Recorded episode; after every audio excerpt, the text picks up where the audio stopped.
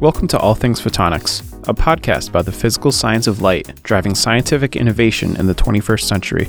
I'm Joel Williams, Associate Editor at Photonics Media. Join us as we explore the latest trends in optics, lasers, microscopy, and spectroscopy. Each episode, you'll hear from leading voices from across the photonics landscape, brought to you by Photonics Media.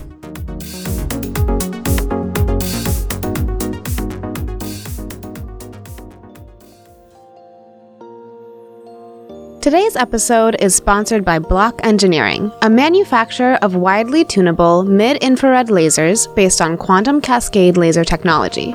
Block's lasers are designed for spectroscopy, imaging, and other applications that require highly precise and stable illumination with flexible programming. Please visit w w w dot block eng dot com for more information. The episode is also sponsored by Ximea, your number one camera manufacturer for industrial, commercial, and scientific applications, creating the best innovations in the market. They specialize in unique custom and off-the-shelf solutions for every need. Visit w w w dot ximea dot com today. On October fourth, the Royal Swedish Academy of Sciences announced its decision to award the twenty twenty-three Nobel Prize in Chemistry to a trio of photochemists for the discovery and development of quantum dots. At the time of the announcement, the ink had hardly dried on the October third announcement that the Nobel Prize in Physics was to be awarded to three light science luminaries for their contributions to attosecond science. It was a gratifying twenty-four hours for us and others in the photonics world. As such, in the days and weeks that followed, interest intensified in the two rewarded technologies. It was clear in abundance that quantum dots and the attosecond timescale were ripe for exploration.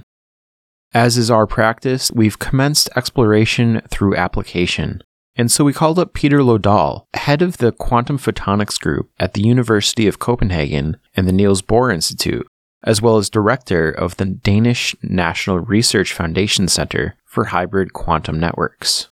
Lodahl, as his title suggests, is a quantum practitioner. What isn't immediately clear, though vital to his story, is that Lodahl's decades of exploration into and with quantum dot technology has helped the nanoparticle ascend to its current place in the realm of photonic innovation. The working group of more than forty scientists dedicated to advancements in quantum dot technology that Lodahl leads today is, in many ways, a prime indicator of the success and diversity of success that Lodahl has achieved in his work with quantum dots. Such status is not so easily obtained, much less sustained. In our exploration of application, though, we take our conversation with Lodahl to Sparrow Quantum, twenty fifteen founded company questing to bring photon-based quantum compute to reality. Sparrow's on-chip single-photon source is the technological enabler for the end users poised to ultimately achieve that reality. Within that framework, Sparrow has developed light-matter interfaces to function as the core hardware component needed to achieve compute. These interfaces are multifaceted. They are also envisioned to support secure quantum communications, for example. Supporting this technology in this quest, the humble, though recently celebrated, quantum dot. The evolution of the source and its role in single photon sourcing, light-matter interfacing and coupling, and quantum optical computing is up next.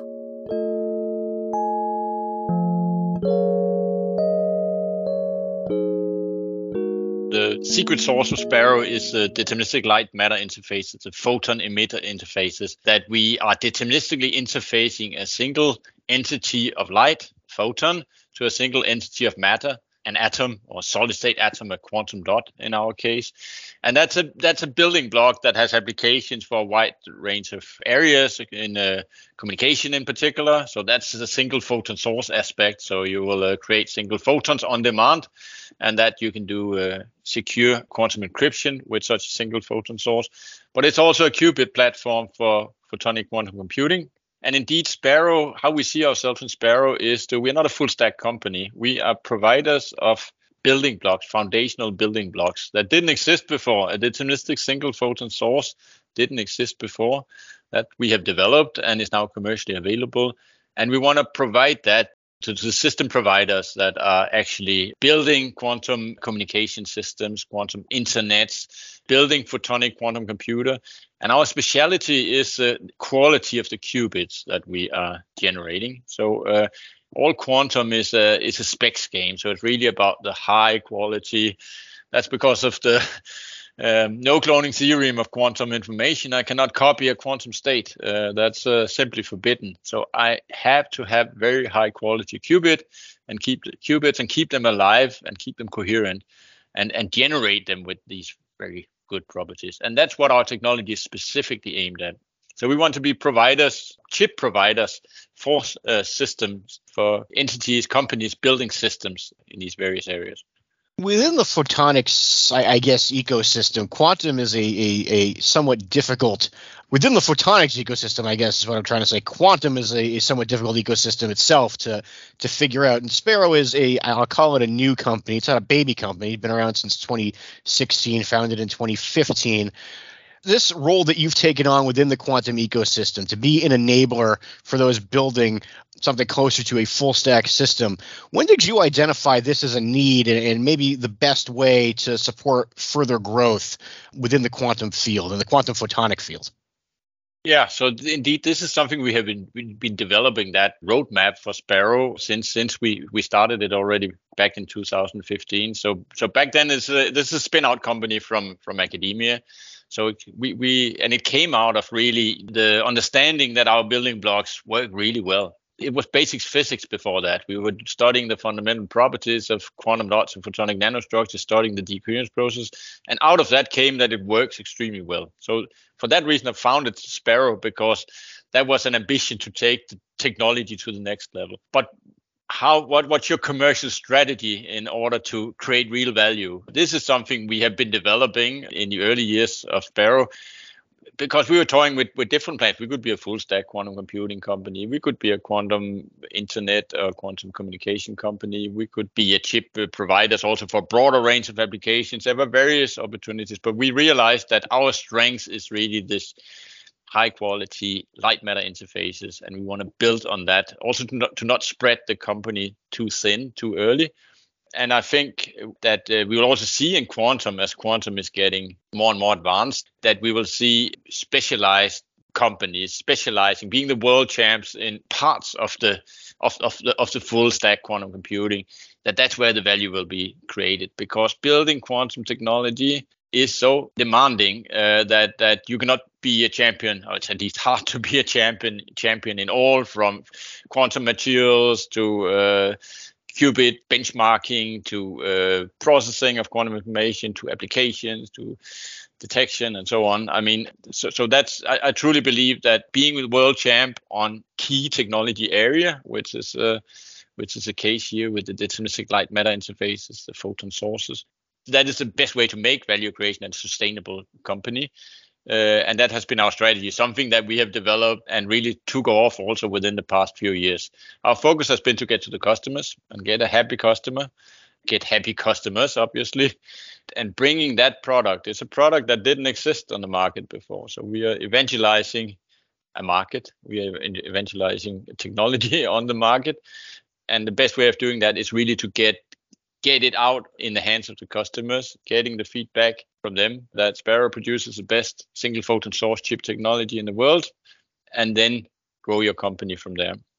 So the, the relationship between quantum and commercial is is famously challenging, and I think there are several reasons for that. Part of it, and I can speak with my most knowledge from what's happening here in the U S, but it's taken just a long time to explain quantum to the, the those in, in government or the decision makers who have the power to to fund or otherwise move this technology forward or enable those who are moving the technology forward.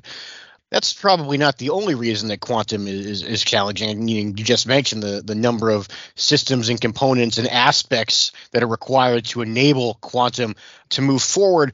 But with Sparrow, you've got single photon sources, light matter coupling, quantum information processing as sort of the ultimate. That three-part dynamic, did you identify that quickly when you were in academia, or did that come later for you, that, that relationship is the path forward for you? No, that has been there all the time, and you can say from my academic career that this is the, that, that's what I have been advancing, and, and that has been my research interest. You can say having a serious contender uh, that you have a, a seriously scalable platform. This is something that just happened to be the case in, in, in our system. Quantum dots in photonic nanostructures, is that a scalable platform? Is that a promising platform? Well, when I started working on this twenty years ago, we certainly didn't know, because there were a lot of physics to be resolved first, first and understood first before you could judge whether uh, whether it looks promising. And there I should also emphasize um, that our focus has very much been to have the theoretical understanding of your hardware building blocks very, very closely connected to your experiments. And I think that is, uh, you were asking about secret sauce. I think that's part of the secret sauce of our development here, that we have really tried to understand the physical processes. And I would say it's a very universal thing in quantum. Quantum is so different. Scaling up quantum is so different it's than, than any other technology we have ever developed. So there are no quick fixes. And so, so so if you just start to scale and start to build without really, really understanding the ins and outs of your building block, my claim would be that you will be scaling in vain. And I would say that is what happened on our platform after ten years of, of, of fun research. It turned out to work very well.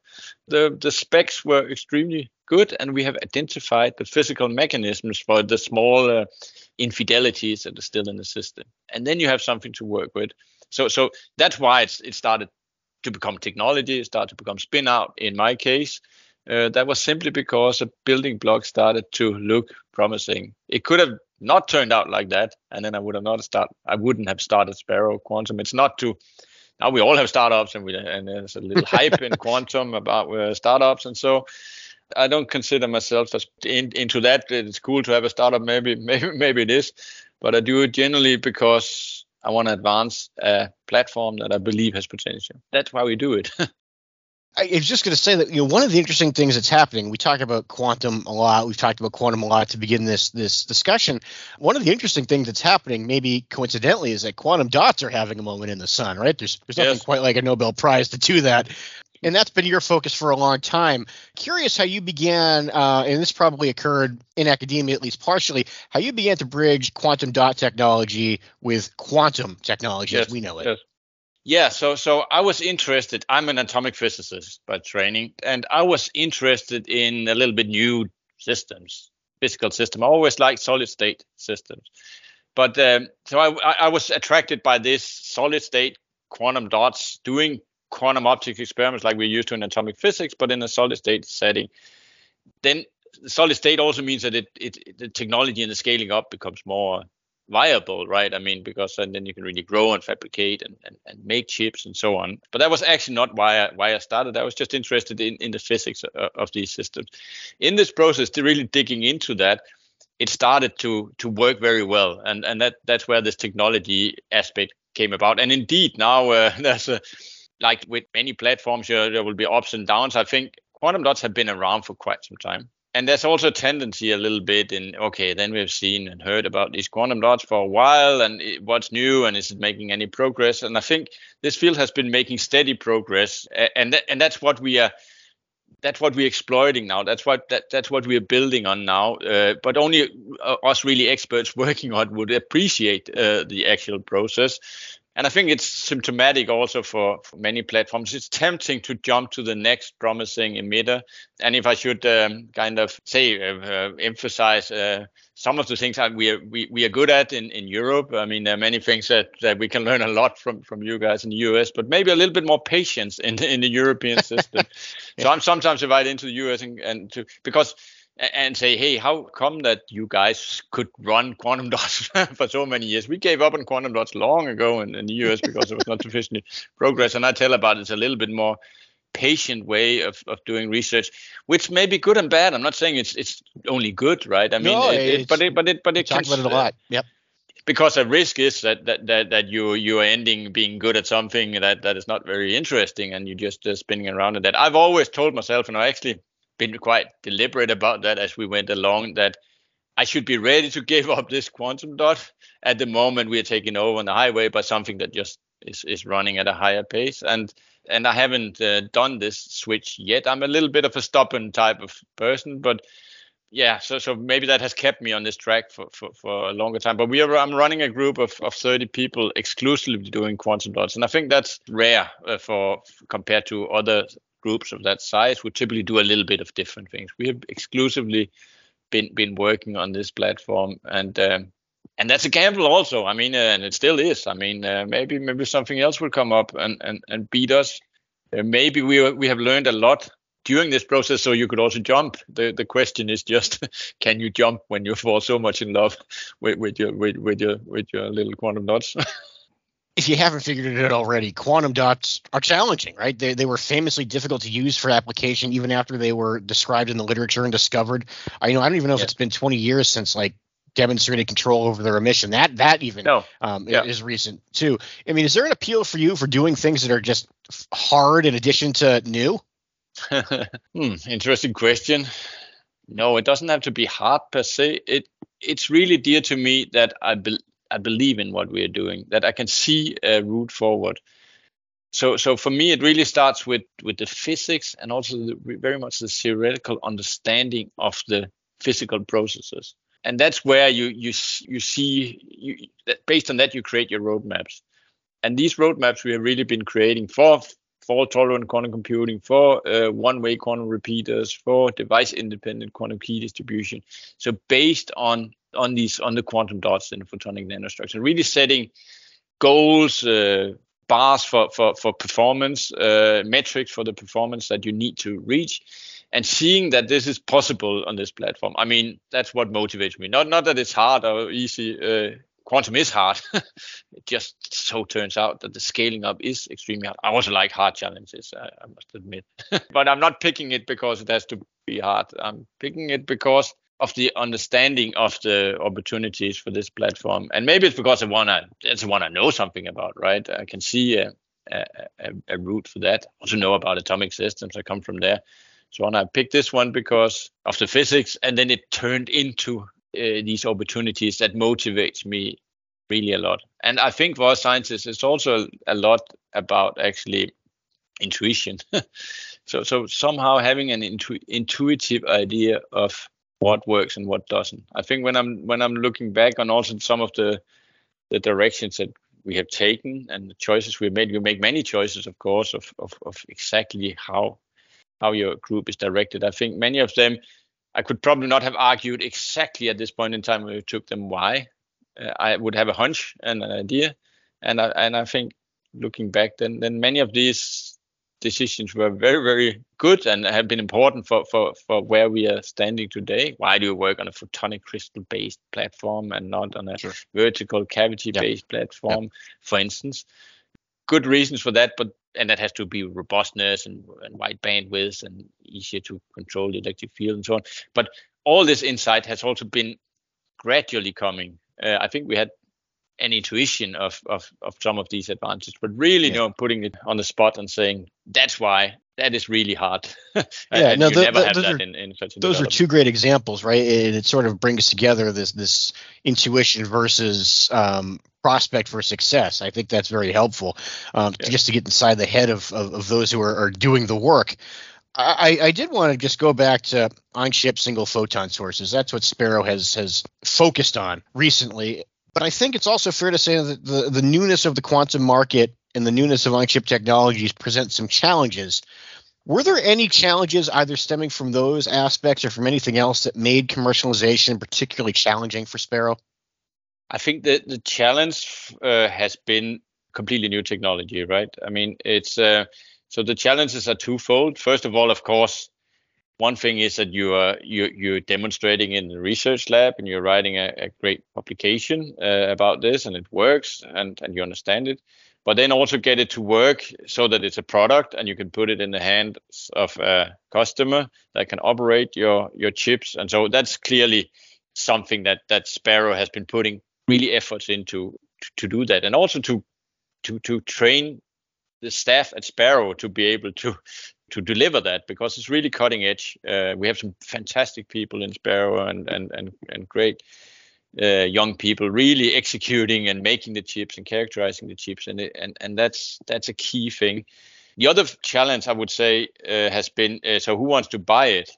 So, so, so there are many leads. So when you go out and say, would you be interested in, oh yeah, sure, that sounds exciting. And, but then from, from that and to an actual purchase, because then they say, oh, but now, now you provide so many photons, but how would I actually put it into my experiment? And, and the, it's not that there's just a market uh, that is already there and that has been purchasing them. Uh, each sale here is is is really a, a virgin sale, uh, also a, a, a getting it into, getting our technology into their labs. I mean, when, once it's there, they're really, really excited about it. But but they would need to know how they operate and, and what does it mean for their lab? What does it mean for the cryostat that they are having in their lab? What does it mean for the excitation laser? What does it mean for the detection and so on? So there's quite some process there that has to build up all from scratch when you are commercializing something uh, completely new.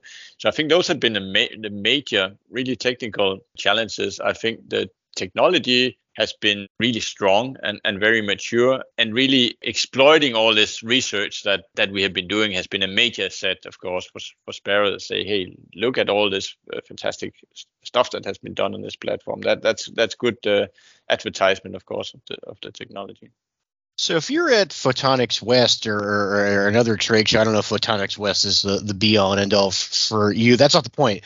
Yeah. When you're having these conversations about a new product or a new solution, right, you, you've had these conversations before, but you've had a lot of them on the other side as, as the researcher, as the integrator, the end yeah. user. How do those conversations often go? I mean, is there a lot of explaining of the technology and the product? Um, is there a lot of trying to identify the what the end user is um, endeavoring to do, and you know, trying to outline for that end user how the solution that you're bringing to the table works in that system? What's going on in those dialogues?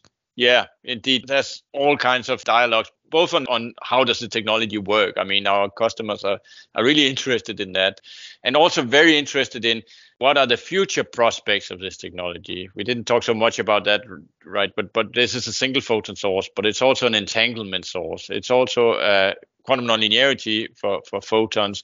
It uh, may even become a quantum transducer between microwaves and, and optical frequencies. So the customers are really, really interested in these applications also that are beyond uh, the product that Sparrow sells today. So we spend a lot of time on, on talking about that. And actually, a lot of excitement also leading to the sales is, is actually that the customer sees, okay, this starts to look so promising for the more really advanced long-term roadmap that I have from my lab or from my uh, company. So we really want to engage and, and, and learn how to operate these systems. So there will also be partnerships often with us as a company, uh, that if uh, photonic quantum computing companies could be engaging uh, with us, and, and really we can start to make our hardware fit into their application. So that would be that kind of.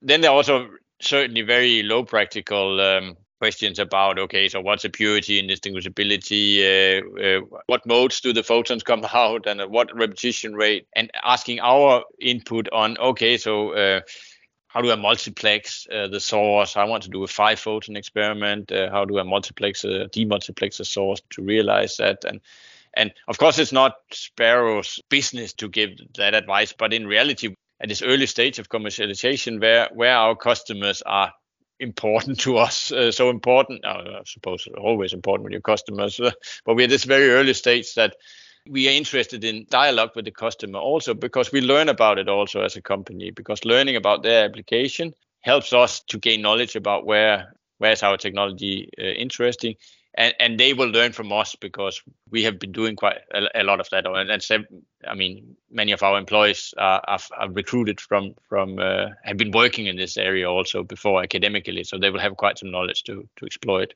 for the customer. You know, I- I think of progress in single photon emission detection, uh, conversion, certainly. And that's, that's a pretty hot thing in the commercial space right now. I, I would say it's an apparent trend in the commercial space. Uh, and there have been some great advances. But you mentioned the future prospects for the technology. What are some future applications or future technology gains for, for Sparrow or for the technology with which Sparrow is working um, that you see in the next, I don't know, five, ten, fifteen years? I think photonic quantum computing is clearly the, I would almost say our technology is uh, born for, uh, ready for.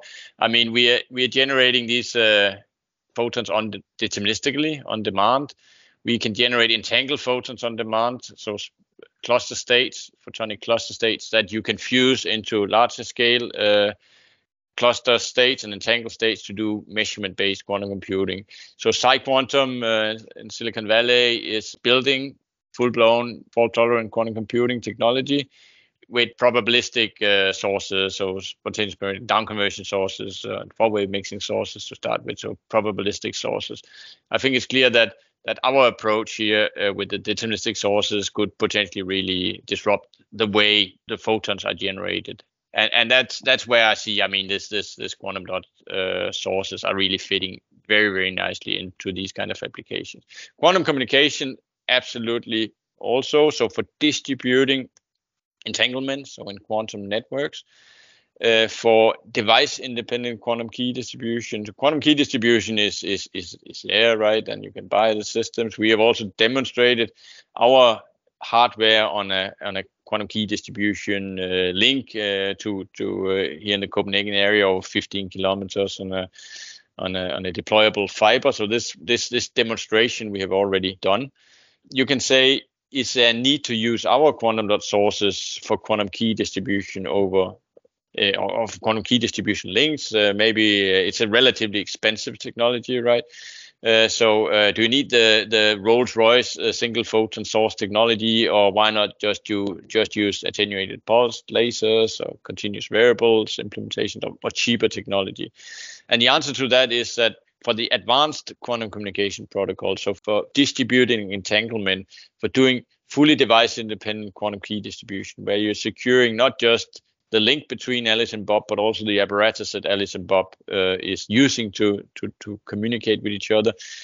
This technology that we are developing and that we are that is our focus of developing, that really high-spec, high-end quantum sources would be needed. So so, so think of, of our technology as something for the more advanced uh, type of quantum application. Quantum repeaters, so one-way quantum repeaters, where you're encoding a qubit uh, in a in an entangled state, and that makes it robust towards loss. So you can send it, you can send qubits over extended distances by using an, an entangled state for, for, for sending information.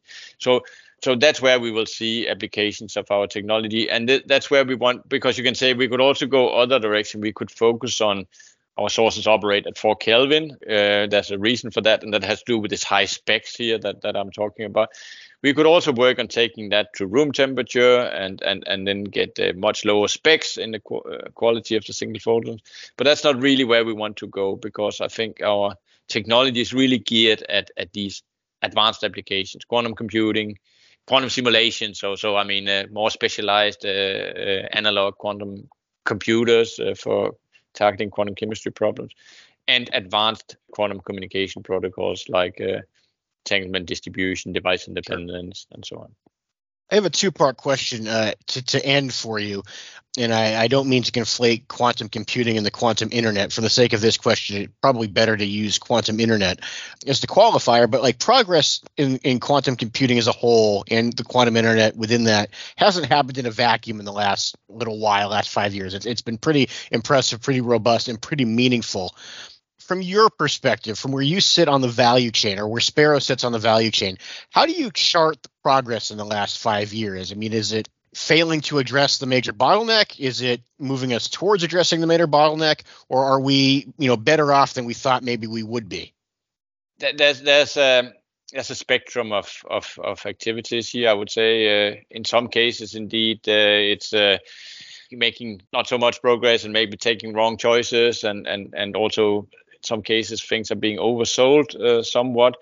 I would say on the on the very serious end of the of the spectrum of activities, I'm truly impressed about the progress uh, in quantum in general, in quantum computing, but also in quantum communication. I think there's really really impressive and serious advancements that I I don't think I would have expected to happen so fast. So so overall, I must say, for the for the high-end part of, of, of the technology development, it's moving fast. But that said, the, the advanced applications are also incredibly difficult. So fault-tolerant universal quantum computing is incredibly difficult. But does that mean that there's no value creation before we get to full fault-tolerant digital quantum computer? I don't think so. I, I, uh, and I certainly think that we will find value creation for, for all this advanced hardware that we are that we are developing. And it's actually funny. I'm, a general trend is that that we uh, hardware people tend to be the most uh, optimistic ones nowadays. I mean, ten years ago it was, was the opposite. All our hardware people say, oh, how easy, and take um, let's see, and it's really difficult. And all the theory guys and the algorithm guys would say, oh yeah, fantastic, and five years. And, and now it seems to be reversed. And I think the reason for that is that that that we get really excited about the hardware progress that that is there. I mean, it's it, it, it, that's really advancement on, on the hardware, uh, and and that's truly inspiring. And also, of course, in the in in the resources uh, the, and also the people that are attracted to this field, the bright, brilliant minds that really, really tackle people and with resources uh, of, at, at a different, completely different level than it, than it was ten years ago. That means that we do move move fast. It's really challenging, and it, it's uh, and it's difficult to say. Uh, we we don't have any precise roadmap where this where this will go. But value will be created for sure. I have no doubt about that at all, uh, that, that this technology development we are doing here is really, really important. And also we will find that this is um, other technology areas will be piggybacking on, on, on the quantum development. I mean, in, in photonics, it's obvious that all these integrated circuit advancements that we need for quantum, I mean, we'll, we'll find applications in I T and green I T, other areas where uh, high efficient optical interconnects and, and chip technology. That is really important as part of the sustainability um, agenda. So, so that's what also excites me about. We are really pushing boundaries in quantum because it's so hard, and that has that has value much more than what we than, than what we can imagine, I would say. So amid all this great opportunity and, and I, I, you know, dare I say, anticipated progress, which I think we, we will be seeing, I think that's safe to to assume. I'll put you on the spot to end here. If you had to boil it down to one preeminent bottleneck that is either slowing progress or, I suppose, worse, preventing it, what would that bottleneck be? I think it's maybe more like like a like a solution, or, or what I think where value will be created is where you have true interdisciplinarity and truly teams working closely together. I think there's a there's a risk here if you are dividing your development up in, in silos that are doing uh, separate things and don't talk to each other. I think that's a, that's a risk here. I say, I have a quantum dot and I know everything about the quantum dot and I'm in love with that and I pitch that uh, big time, but I don't connect it to the people that will be processing the photons, the people that will be, and the end application and the use cases. And so I think it's these pipelines that involves much more than physicists. It involves the engineers and physicists, but also the quantum algorithm people and the mathematicians and the end user and the chemistry and, and uh, or biochemistry. And I think the challenge is really to get that to work together. It's also very, it's a wonderful challenge because it's interdisciplinarity is, is, is really exciting when it works, but it's also extremely hard because we speak different languages and it's also about people to some extent, right? I mean, that, that should, should work together. So make these teams of a, of a sufficient size and, and still keep it coherent. That's, I think that's a non-trivial exercise. And if mankind ha, has has done this, uh, put a man on the moon and, and built CERN in, in Switzerland and uh, the Manhattan Project and so on. But it's these kind of organisms that, that will, and they can consist of several companies and, and, and industrial and, and academic partners and so on, but truly working together. I think that's a challenge. It's a wonderful challenge. To quote uh, Richard Feynman, the wonderful challenge because it doesn't look so easy. Uh, it's a wonderful problem because it doesn't look so easy. That's how he introduced quantum computers uh, back in the eighties. Um, and here we are. Yes. Well, we anticipated fantastic insights, and we got them from Peter Lodahl from Sparrow Quantum and the Center of Excellence for Hybrid Quantum Networks. Peter, thank you so much for, for taking the time and speaking with us. Really appreciated the chat. Thank you. It was a pleasure. That concludes this week's episode of All Things Photonics. Thank you to our engineer, Alan Shepard, and to our news editor, Jake Saltzman, as well as to this week's sponsors. Our featured music is courtesy of better with music dot com. Most of all, thank you, our listeners. As always, you can share your thoughts, pitch us ideas, and let us know how we're doing. You can reach us at all things at photonics dot com. All Things Photonics is available on all major platforms, including Spotify, Apple Podcasts, as well as on our website, photonics dot com.